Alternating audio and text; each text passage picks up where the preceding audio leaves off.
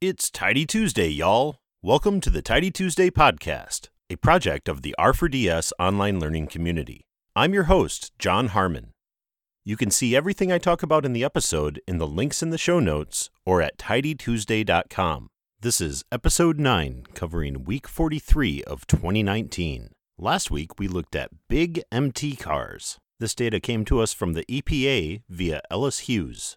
You made a lot of visualizations that help us efficiently reach an understanding of the data. Let's see how we did. First up, Colin Fay from ThinkR built a Shiny app using the Golem package. His Shiny app lets you build visualizations for this week's dataset and then copy the code as a starting point that you can then modify to make whatever you have in mind. Golem is a package on CRAN put together by ThinkR that allows you to make robust Shiny apps using an opinionated framework. I've worked with it a little, and I definitely recommend checking it out if you're building something in Shiny. It helps you wrap everything into a framework where everything kind of makes sense and, importantly, is testable.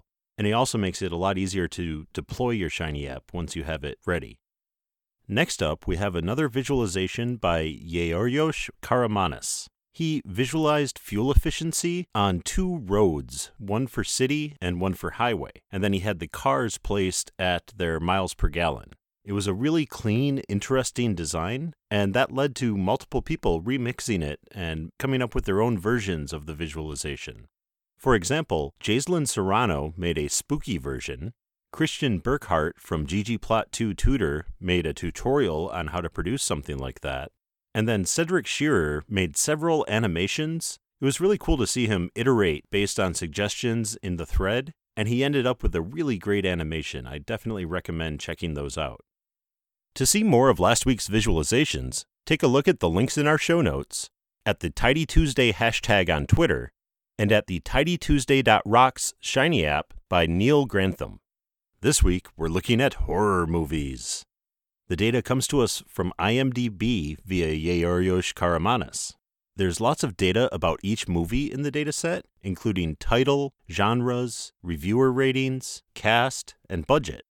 The cast is a single string with pipe characters, so you might want to use something like str split from the stringr package to break it up into a list. To do that, use mutate from dplyr to edit the column, and then str split with arguments of the cast as the string and the pipe character for the pattern. But you have to be sure to either wrap the pipe character in the fixed function or pass in backslash backslash as part of the string to let regex know you mean the literal pipe character. This dataset definitely lends itself to some themed visualizations, so I'm really interested to see what everyone comes up with.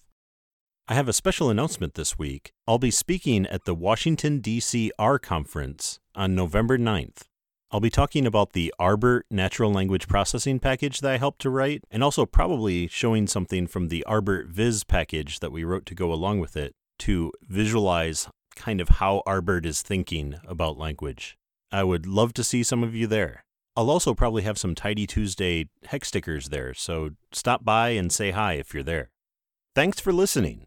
This podcast is entirely listener supported, so if you enjoy the podcast, please check out patreon.com slash tidytuesday.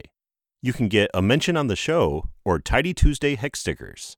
You can find us at tidytuesday.com for show notes or at tidypod on Twitter. We'll be back next week with a new dataset. Until then, always be learning and keep it tidy.